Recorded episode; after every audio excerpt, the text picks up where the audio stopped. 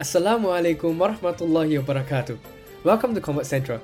I'm Kevin Siddiq Lim, the host of Convert Central, and I'd like to welcome you to season 3 of Convert Central. Our podcast focuses on the challenges that Muslim converts face along their conversion journey to help Muslims from all backgrounds to find a strong foothold in Islam. Follow our Instagram and LinkedIn page at Convert Central, and I look forward to sharing with you all the beneficial series we plan for the year.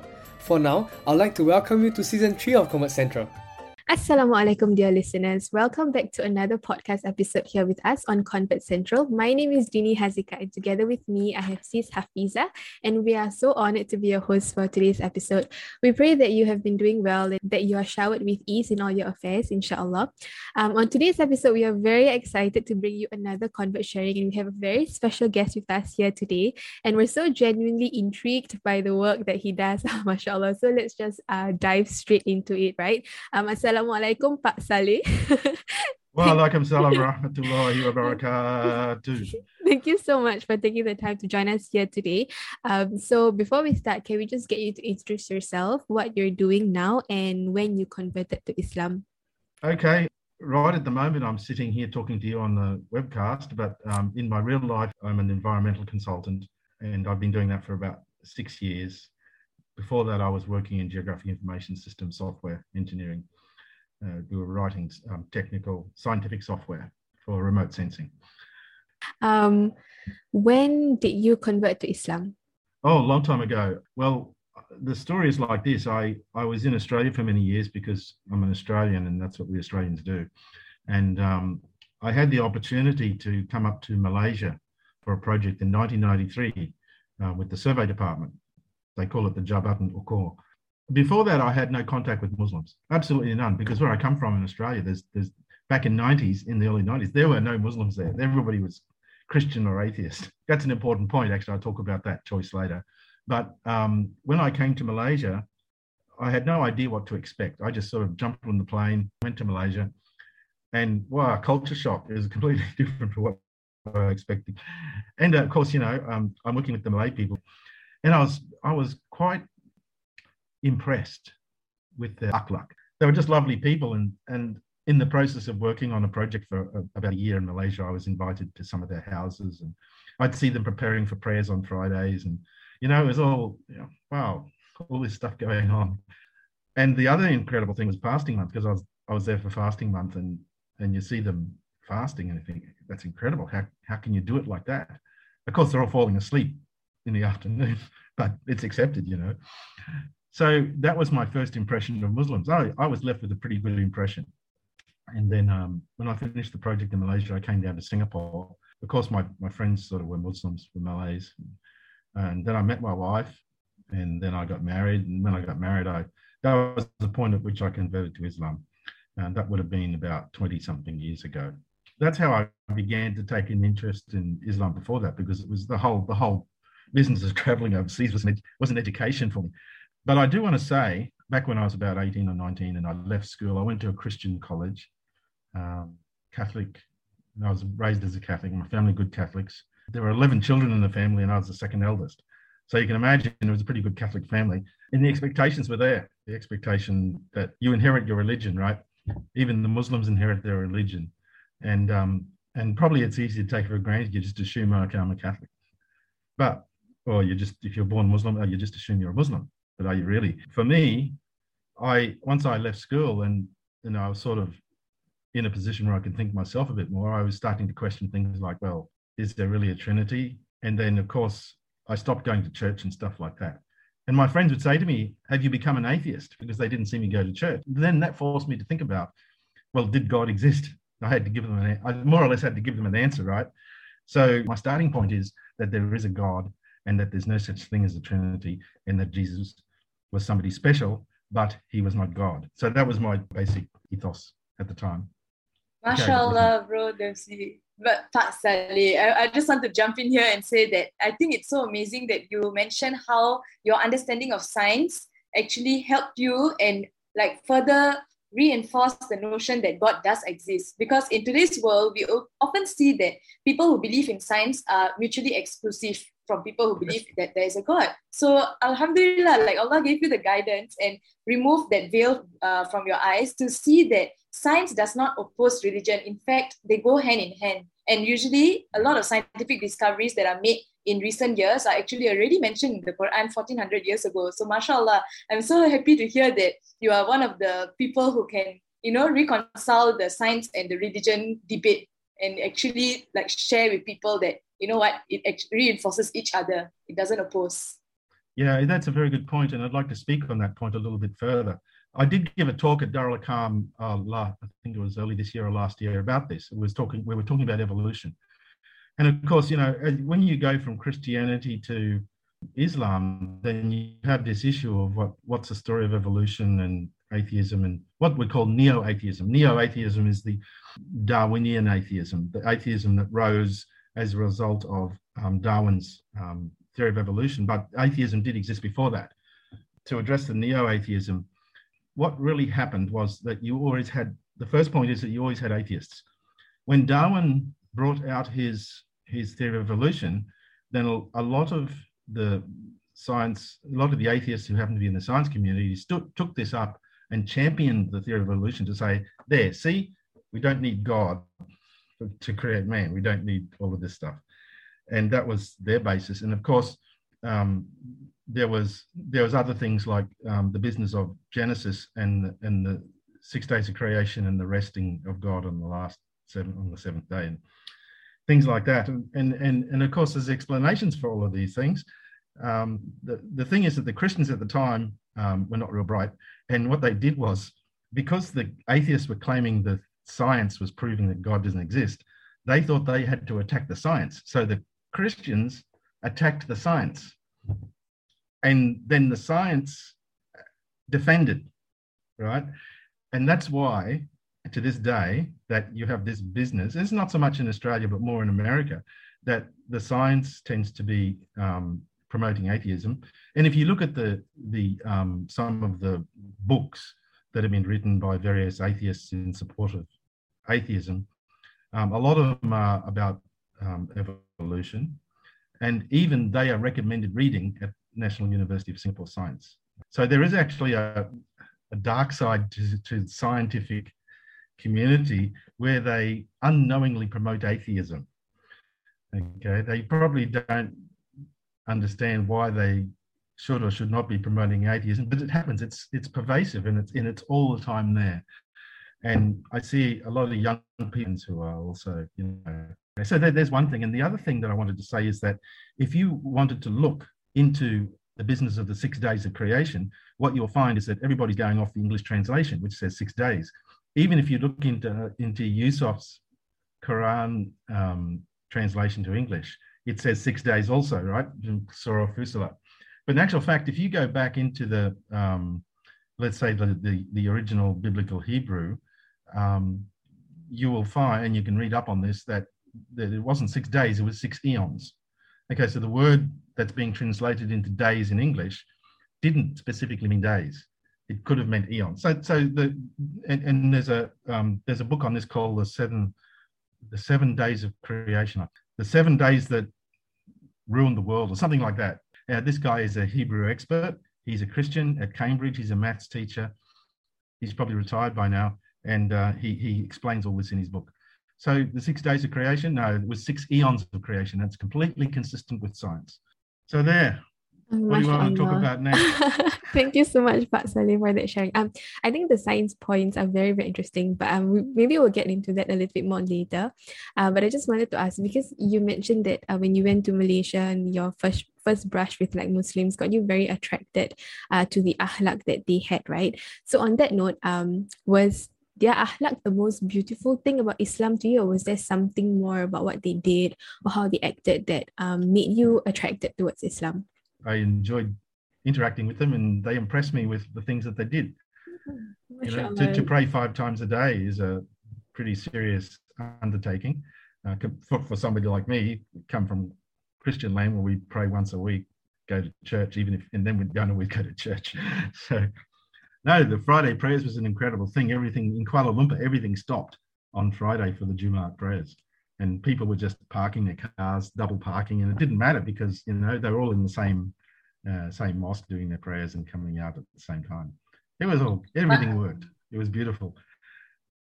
Mashallah, I think it's very nice to hear from a convert because we born Muslims tend to take it for granted. Like even though we see it like our brothers, our fathers going for Friday prayers, and then we see how we ourselves put everything on pause for our daily five prayers, we don't realize how miraculous or how beautiful that in itself is, how we get to disconnect by obligation. To be a good Muslim, you have to disconnect, and that in itself will bring you peace. And it's all ordained by the one and only because he knows us best. He knows that we need this five times of disconnection from the world and then just focusing on him and what is our true purpose. So I think it's really nice to hear this refreshing, um, full of awe, you know, for these uh, practices that uh, in, in which are compulsory in Islam, alhamdulillah. And I think like what um Pak Saleh was saying, it might be a very simple thing that he got attracted to, like, you know, like the way that people talk and all that. But at the same time, what might be simple might be really life-changing for someone because of Allah's hidayah. So this really shows us that Allah can choose to open anyone's eyes at any moment. And we as Muslims who are listening to this podcast, inshallah, we need to know that we should always be on our best behavior, inshallah, to be the beacons of Islam and to really you know, you never know which person is watching you or which person is observing the way you speak. And then knowing that you are a Muslim, wow, is this how Muslims are? That means the religion they are following must be something even greater inshallah that they will also think like that and that we will continue to be you know the great examples following our prophet sunnah sallallahu alaihi wasallam yeah. well it's not easy it's not easy you know to to maintain that level of akhlaq and adab because even though myself, myself, I find sometimes I slip back to my Australian ways while I'm driving my car. You know, sometimes I have to give the international signal of disrespect. But um, you have to work on it. You have to work on your akhlaq and you have to work on your adab. And of course, over time, you know, having having studied a bit more, you know, um, with Almarhum Ustaz Zulkifli, many years, what we find is that adab is the most, adab and akhlaq are the most important basis because knowledge doesn't come to you unless there's adab first. And, and those are the things, some of the important things that have been learned. And, and also, if you look into um, Professor Naquib Al-Attas, you know, he, he will say that the breakdown of adab um, results in confusion in the community and you know the rise of false leaders and all those sort of things that we see happen excuse me happening today. Yeah so enough on that. Right i think um yeah Pak Saleh mentioned um it is very difficult to maintain like behavior. I think like you said it really does take constant effort. Um so sometimes like we we have had uh, sharings with converts who you know mentioned that it's a struggle uh that they are still reconciling a lot of things as well. So i think your sharing inshallah will um reassure them that um you know there's never going to be like a point where oh i'm i'm done. I've, I've done enough. Like i i'm ready. Right never never, you'll never get this. Lawyer. so mm. i think um we mentioned this point in a previous podcast. If you ever feel like oh there's so much more that i need to do you know i'm not doing enough that it's a good thing. It's a good sign. It means that um your heart is in the right place inshallah. And and you realize it if you when you're not a born muslim you realize it is that as born Muslims, you were raised in a Muslim family, and you know, and, and simple things like you salam your father, you salam your mother when you go or come back, or your grandparents or your uncles, whatever, you're going to be showing this respect as a younger person to to the elders, and that's just one small aspect of of the development of adab and akhlaq in the child. So as a as a as a born Muslim, as you grow in the Muslim household, you you are inculcated with the the you know the ways of adab and the ways of akhlaq. And, and and it's certainly taken for granted but that is certainly there. It's one of the forms of edu- education. But as a convert you don't have this. You know you grew up in australia. When you get old enough you drink beer and you smoke and all sorts of other things. And um, you don't have any concept of adab al akhlaq. And even when you come to the point of your kalima shahada you still have no clue because you haven't that, that level of, of, of education hasn't been there for you. And you can go and do course after course after course but you, you can't you can't replace that piece of growing up inculcation of adab and akhlaq that you get in the born muslim family. So that's the big difference i see between a born muslim and a convert is the convert has missed out on a lot of stuff. And um, we have to you know be wary of it Okay, so that's all I wanted to say there. Let's oh. go to the next question. Mashallah.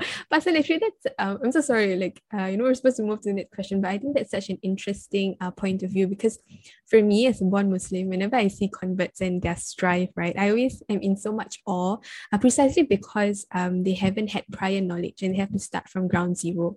Like as a as a born Muslim, what I realized for myself is uh, because you are raised in the environment where you never had to kind of struggle for the shahada right? Like I was already a Muslim when I was born. So there is definitely going to be points in your life where the um, where complacency kind of sets in. And so that's why whenever I look at converts, right, I get like, I mean, so much awe because they had to start from scratch and they're willing to start from scratch.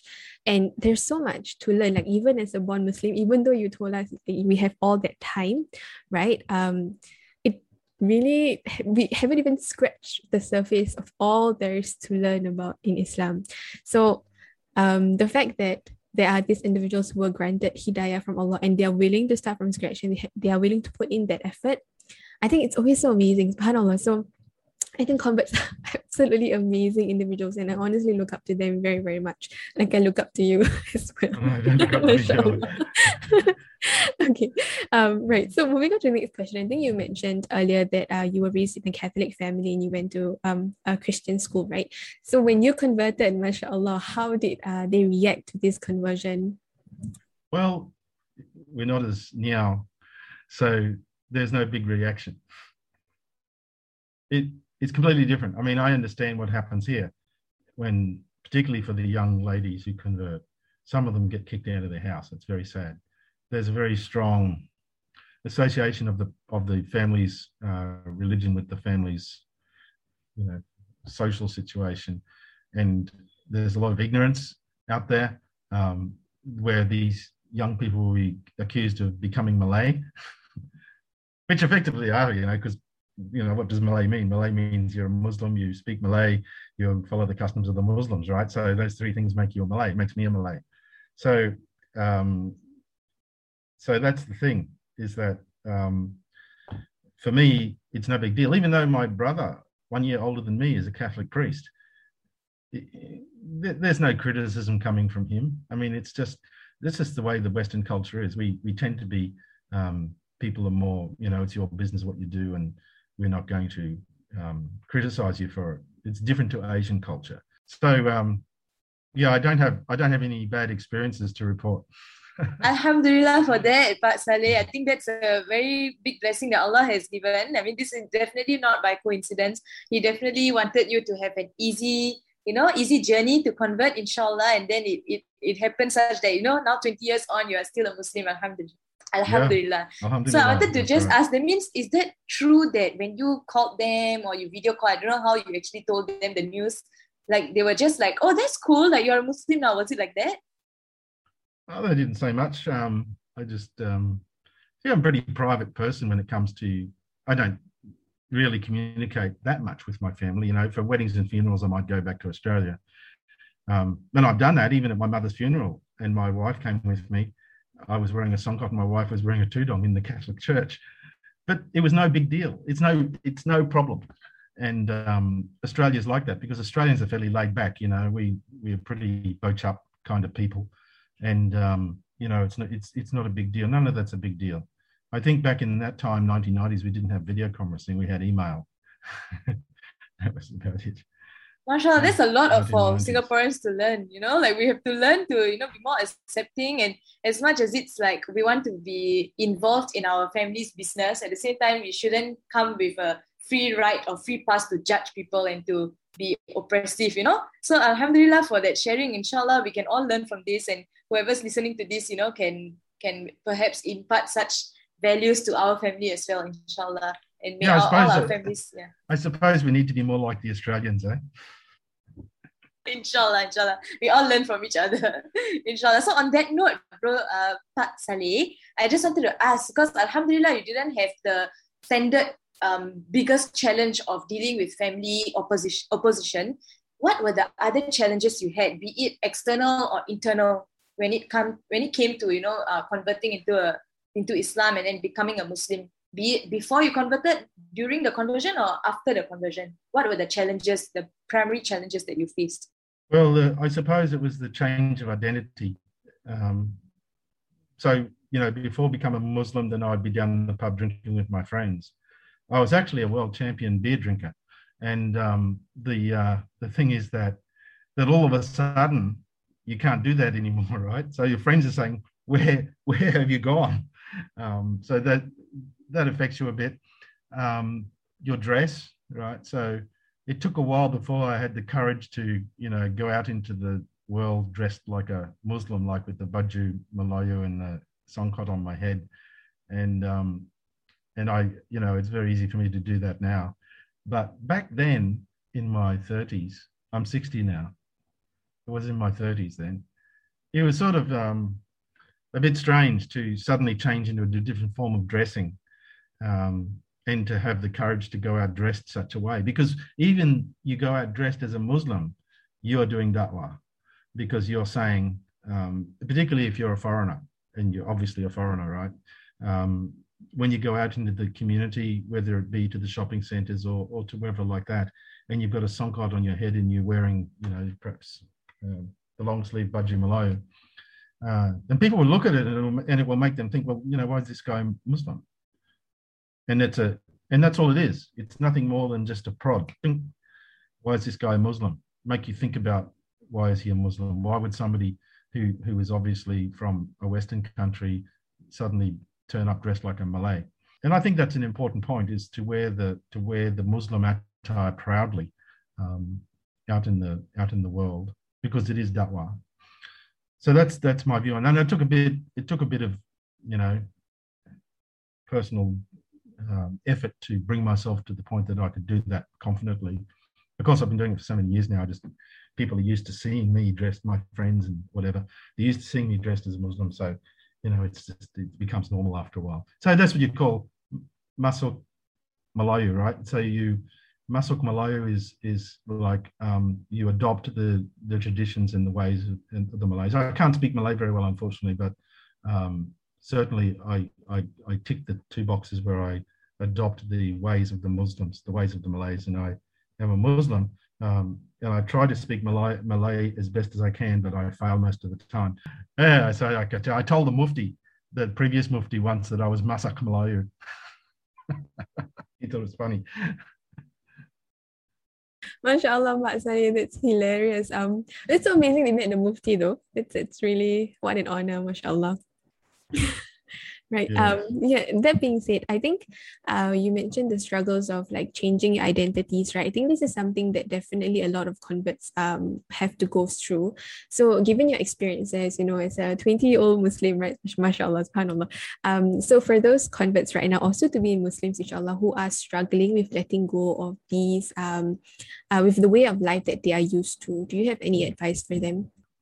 Um, you you have to go slowly at it um, if you have difficulty giving up the drink, well, try to reduce and reduce. Um, don't kill yourself with a sudden change. That's my advice. We don't expect you. Look, there's Muslims out there with tattoos, right? There's guys out there with tattoos. You can't untattoo yourself. Doesn't mean you you're not a good Muslim because you've converted. And, and some people do look down on guys with you know tattoos or girls with tattoos. But the thing is that what happened before you were a Muslim and what happens after you're a Muslim are two completely different things. If if you made some mistakes in your life beforehand for different things, and just using tattoo as an example, right? It doesn't matter. Once you become a Muslim, okay, you've got a tattoo, you converted to Islam, Alhamdulillah. But the thing is that don't pressure yourself to the point that you make your life difficult because Islam wasn't meant to be difficult. That's the important point I think I wanted to make.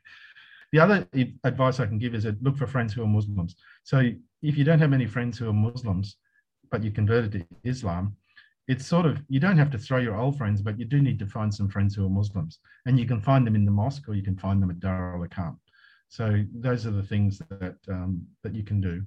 But I had this great experience where I, I you know, my mosque is Masjid Ahmad Ibrahim, and um, I went there and I because my work was nearby and I went there for Zohor and things like that, and then one of the one of the staff there, his name is Haji Latif, Haji Abdul Latif. He sort of came and um, befriended me and brought me into you know Quran reading and stuff like that. And And that was a, a great experience in the mosque, a really great experience inside the masjid. So there's a great, don't be afraid to go to the masjid and don't be afraid. I suppose I'm giving advice to new converts. Don't be afraid to go to the masjid and don't be afraid to make friends with people in the masjid. So that's the, the I suppose there's a bit of advice there for, for new Muslims. Anyway, uh, Pak Saleh, I just wanted to ask this very burning question I have, you know, hearing your story. Um, so you said like do it gradually, slowly does it you know when you know that this is the truth and then you you can slowly give up on your old life but you were a world class drinker you said and it's, yes. you had like a brother as a priest you, i mean definitely your family opposition wasn't much of a factor in alhamdulillah but your own life was so different it wasn't like you were already eating you were already not eating pork like you already had an allergy to pork it, pork. it wasn't like that so what made you, you know, through it all, still give up on this entire identity that you built for yourself, knowing that you won't will no longer be the same person? Like what exactly was it that you know told you that no matter what, I am going to convert. I'm not going to let anything stop me. I'm going to change if I have to change. I'm just going to do it. Like what? What was it? What was it about Islam? Well, no, that didn't, that didn't play. That didn't play much into the decision to convert, right? So so you convert and you know you do some courses and things and you get a little bit of knowledge and you sort of play on that. Um, but it's as you go along you're if you make the effort and you are required to make the effort under islam to increase your knowledge and you do so. You have to be you know it's very important to find a, a good teacher right? Because in my case i had the i've been blessed with being associated with uh, al marhum ustaz zulkifli bin haji ismail and um, so you can also find good teachers inside Darul Arqam, uh, properly properly organized. But these days, you get a good teacher, and then you'll you will get good advice and you'll get good knowledge, and then you'll realize, right, at that point that you got to pull your finger out and do something about change, changing your life, right? Changing. Definitely, but I think a lot of non-Muslims who are actually interested in Islam, they get a bit put off when they hear that oh i have to cut this out of my life i have to change this part of myself. So all this it's definitely very normal to be, to be like okay there's too much i'm not going to find out more because it's too scary. And then they just want to stop. So what was it that made you still go on still proceed? Because i think that will be quite inspirational for converts to be inshallah. I thought it was intellectually interesting uh, because i have an interest in history and things like that. You know for example before i i spoke to you about um, atheism and science, right? And why are they at loggerheads? And um, it's because I'm always interested in that sort of thing. So it's my personal, I suppose it's my personal thing to always investigate things. If you, I've got a bookshelf out here in the lounge room that my wife complains about all the time, and um, it is full of books on written by atheists, and um, it's full of books that are associated with that very subject. And you know, I really went into that subject deeply, and I came to the conclusion that there was no conflict between science and and religion and Islam in particular. So I think that I had this, um, I suppose I had this natural ability to be um, and so I gave myself an education, and um, and uh, yeah, well the thing is that the in Islam you're expected. So this why I fit into Islam, but personally I fit into Islam very easily because I'm naturally inquisitive on scientific matters and also historical matters and things like that.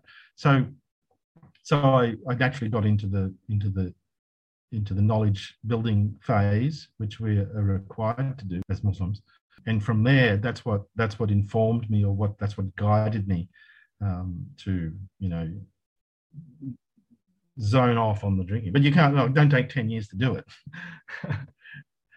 Alhamdulillah, I'm so mm. glad that you know your your your natural self. Although from the outside it doesn't look like you fit into Islam well because you know you were doing some sort of practices which aren't allowed in Islam, but actually internally you are already a good Muslim because you love knowledge and you always like to pursue knowledge. So Alhamdulillah, I think that's really beautiful how you said you fit into Islam very well, mm. like personally. Alhamdulillah. Yeah, I think on that note, uh, okay, mm. please. Yeah. Sorry, just one more comment. It's just you know because this podcast might be going to people who are thinking about becoming a Muslim.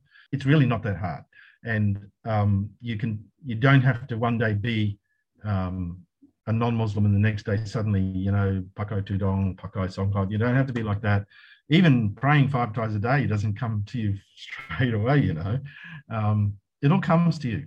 Don't worry, let Allah guide you, and it will happen. Um, you don't you don't have to make it. You don't have to, you know, like dread the switch. The switchover doesn't happen overnight.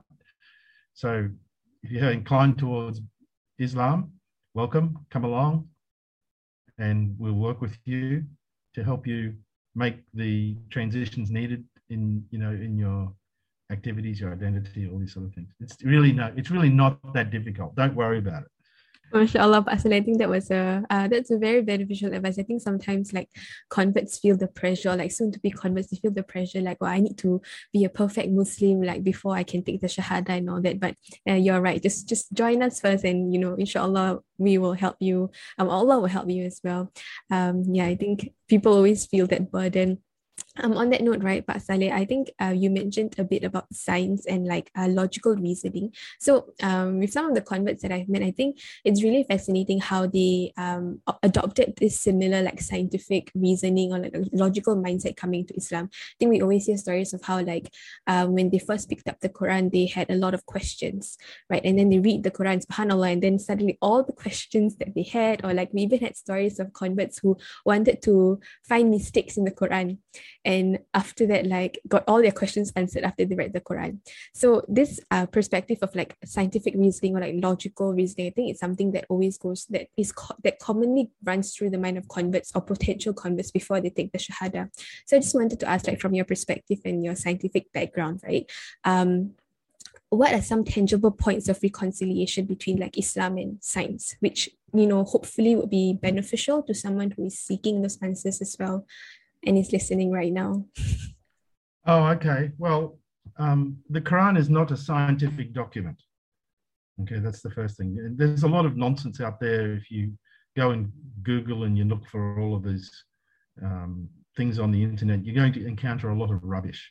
Um, the first thing to do is not to go looking there because there's all these different you know different groups right? There's there's the, the the the, atheist groups pushing their point of view and you've got the christian groups pushing their point you've got even uninformed muslims pushing a different point of view. And um and so um you got to be very careful of where you get your knowledge from.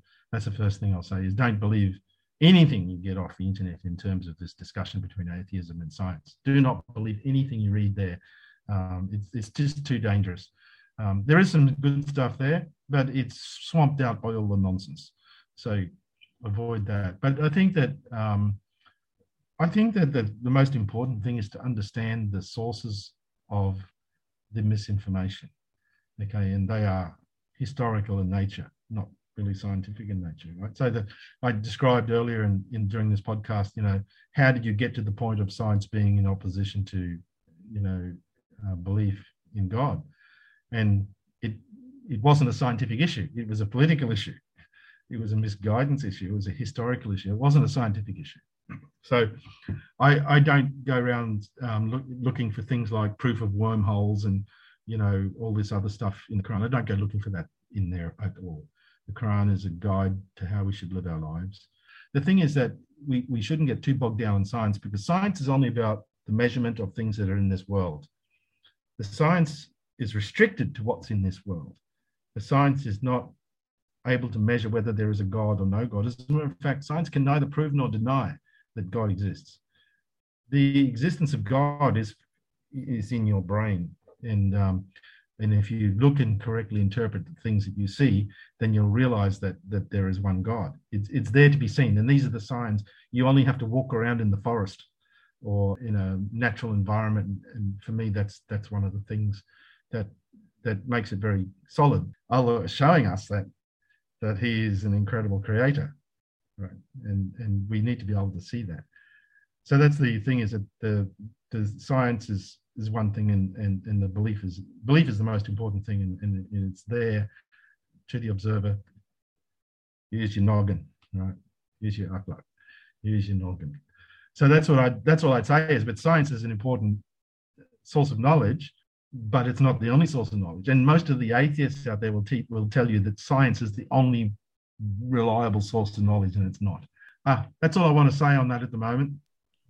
Alhamdulillah. Thank you so much, Pak Saleh, for that wonderful sharing. I think the part where you were talking about why do we need so many species of trees? Like, why do we need so many species of native flora, native fauna? Like, why, right? Because, like what you said, these are the signs, which actually is a pun with the word science, you know, science, mm-hmm. science. So it's like these are the signs that Allah purposely placed in this world because even in the Quran, there's so many times He talked about look at my creation, reflect on these creations, and then you will know that there is a God, right? Like I'm putting this very loosely, but let me mm. just like uh, re- uh what's that called? Reference back to a verse that I have with me here. So there's one verse in uh, Surah Ali Imran, uh, verse number 190. Indeed, in the creations of the heavens and the earth, and the alternation of the night and day are signs for those of understanding.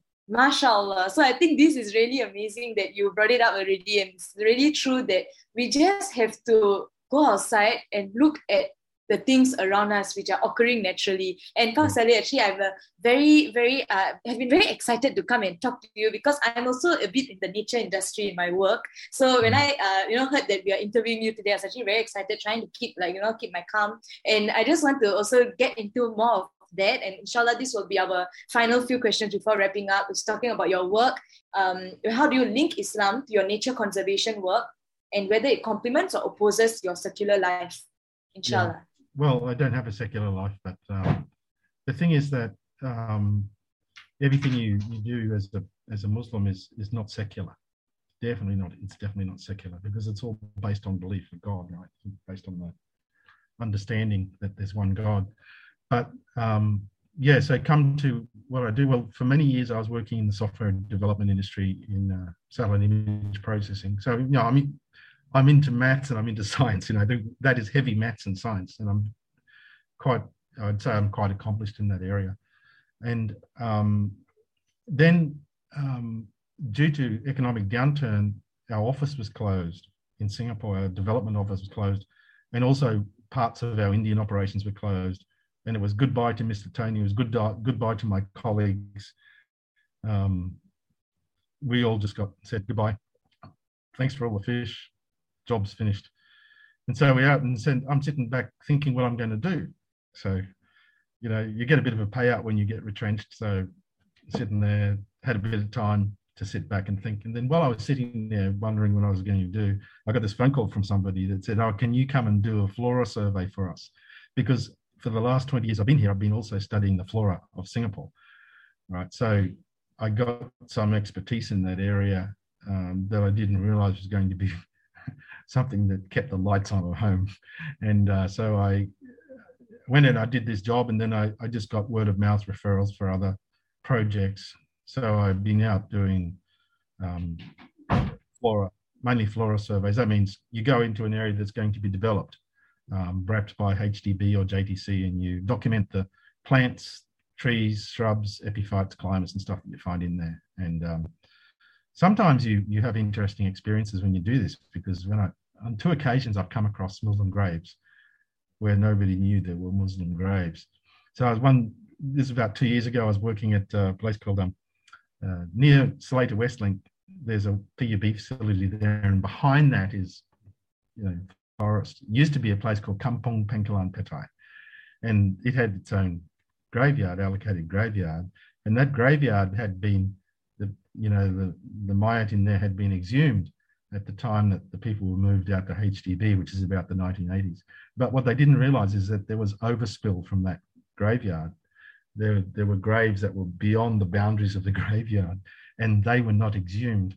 And I was walking through there um, and there had been a fire in that area, so all of the undergrowth had been burnt away, and it was just dirt. And I actually saw the grave, the headstones there.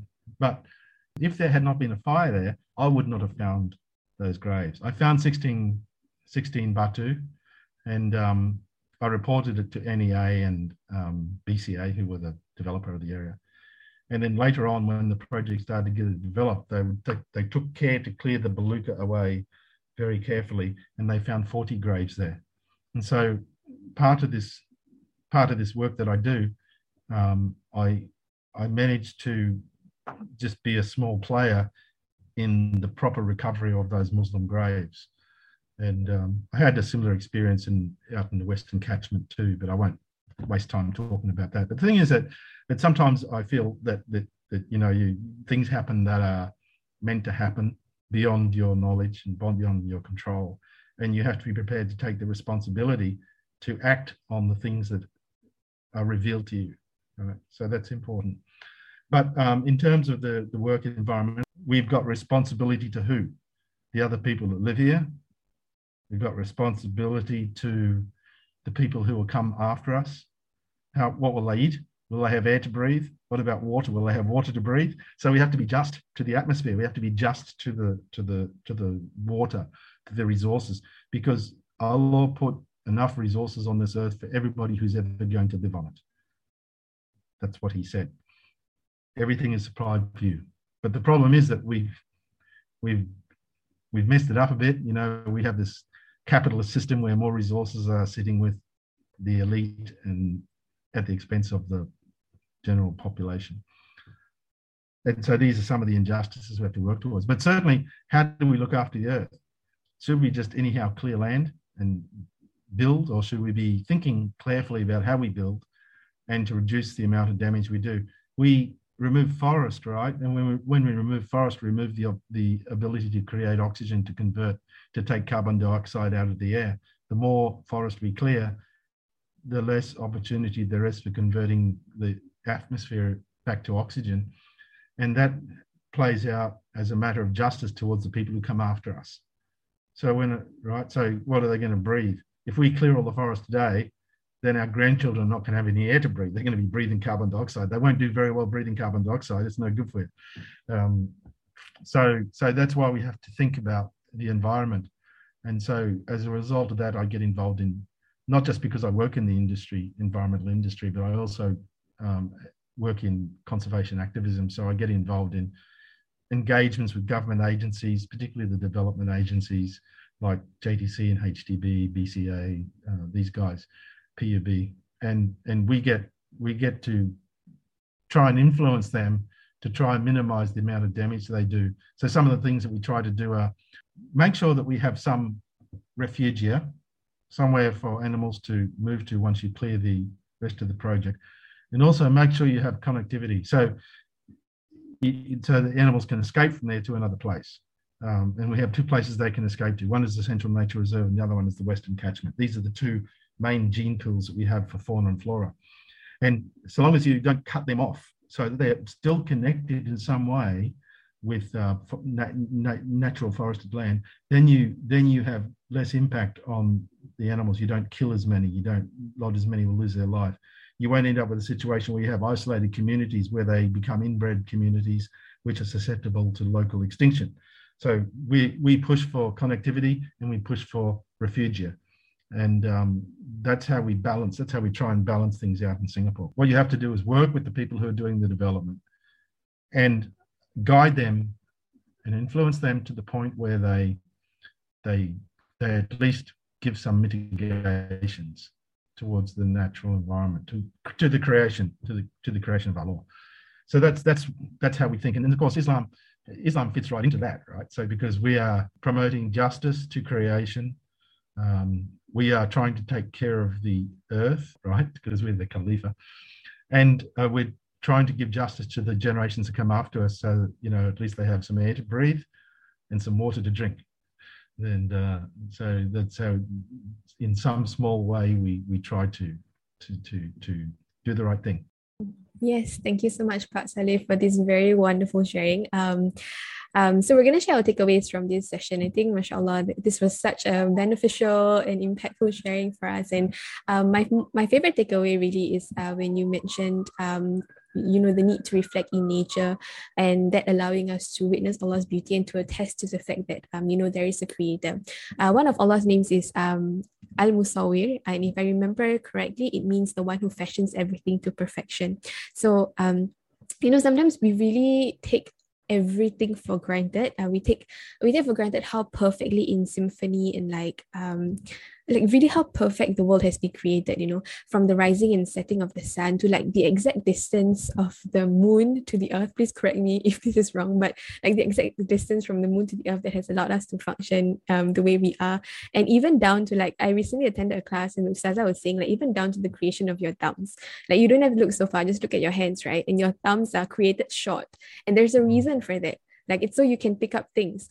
So like subhanallah like um i think it doesn't take much for us to like you say you just have to go take a walk um in the forest and you will see that there's so much beauty in what allah has created and that should um reaffirm our faith inshallah um sorry and another another takeaway that i really like uh which you shared was you know to have realistic expectations of converts out there who are listening also to be converts uh, to have realistic expectations of your journeys and to not expect to be perfectly practicing and this also goes to like born muslims who are also seeking or like uh, refinding, uh, rediscovering their journeys with Allah, right? Because it really is a constant journey between you and Allah.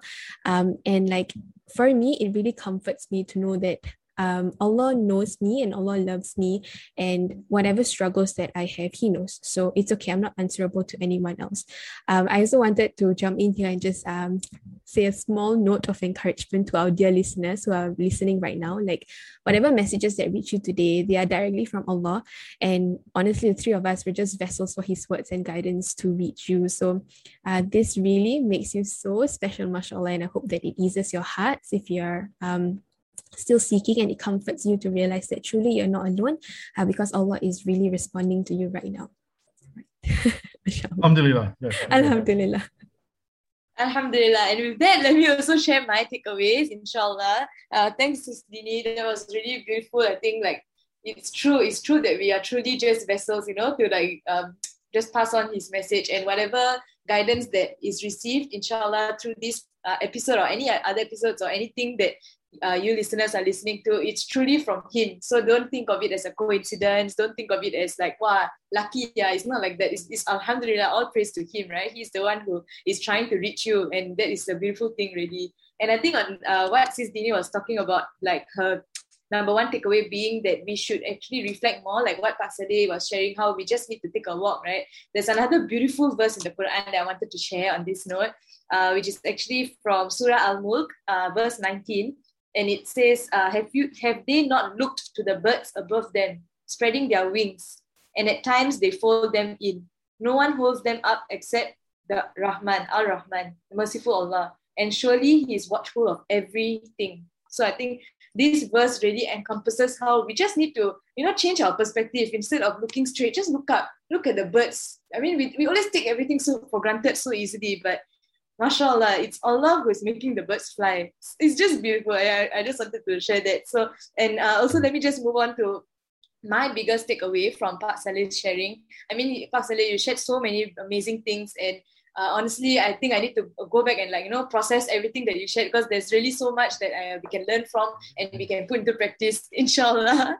and I think like the one thing that I found very impactful for me was actually your whole your whole sharing about climate change. I think that was the most impactful climate change sharing I've ever had so I've, I'm in the industry, like I said, but I definitely, I wouldn't say I'm the number one poster person to like, you know, stop using plastic straw and then like reduce, reuse, recycle. I'm not the number one person to do that. But, but I think you just convinced me today to like, you know, be a bit more, uh, you know, careful with our environment. Look, and we have to be just because we are a Muslim. Because I never really put that side by side and and thought of it that way. So I, I think I was very inspired by what you shared about how if we are Muslims, by default, we should also take care of the environment. And because you shared that, I also feel a bit more motivated in my job now because I was always thinking, how do I you know, connect my job to Islam? And like you said, there is no secular life. You know, our life in itself should revolve around Allah. Every aspect of life, including our jobs that we spend so many hours in the day, uh, including your studies, dear listeners. If you are anyone, if anyone of you is a student, every part of your life, if you do it with ihsan, which is what you are supposed to work towards as a Muslim, it is to do you are doing it for Allah. So you don't have to think of it as separate, which Pak Saleh actually shared very beautifully earlier on. And I think uh, there was actually a last question, but Pak Saleh already answered it, which is does his work actually help him to increase himself in Iman or does Islam actually help you to increase yourself in excellence in your work. And I think you shared so beautifully that there is it is like you know it's joined together and and they both help each other make you a better worker a better muslim and mashallah i think that's the perspective that we should all try taking in our lives inshallah Yeah, and with that, yes, yeah You, please, you, you please mentioned. Ar-Rahman, right? You mentioned Ar-Rahman. What is the fifth ayat in Ar-Rahman? It's about Mizan. And Mizan is balance, right? So Allah created the earth in perfect balance, and then we came along and screwed it up. um, and He created perfect balance. You know, in, in, in my lifetime, I've been in a lot of remote areas, particularly in Australia. And it's quite awe-inspiring to just be in a remote area. You just feel like, you know, you've been helicoptered in there's no influence of man anywhere here. And you're just looking at this is exactly how God created everything. And um, that's the beauty of the wilderness. Until man comes along, and what do we do? We change things. We put buildings up, we knock forests down, we dig holes, we fill things up, uh, we, we, we make land where there's water, and all sorts of nasty things that we do. We're actually being unjust to creation.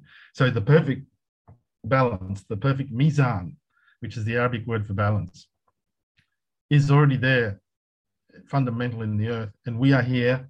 Our responsibility is to be just to that creation. But in the process of our imperfection, we break that balance. And um, so that's the challenge that we have. Yeah. Anyway, that's all I want to say. We're burning up the time here. so- Over to you guys. Alhamdulillah, thank, I won't yeah, say thanks so much for sharing.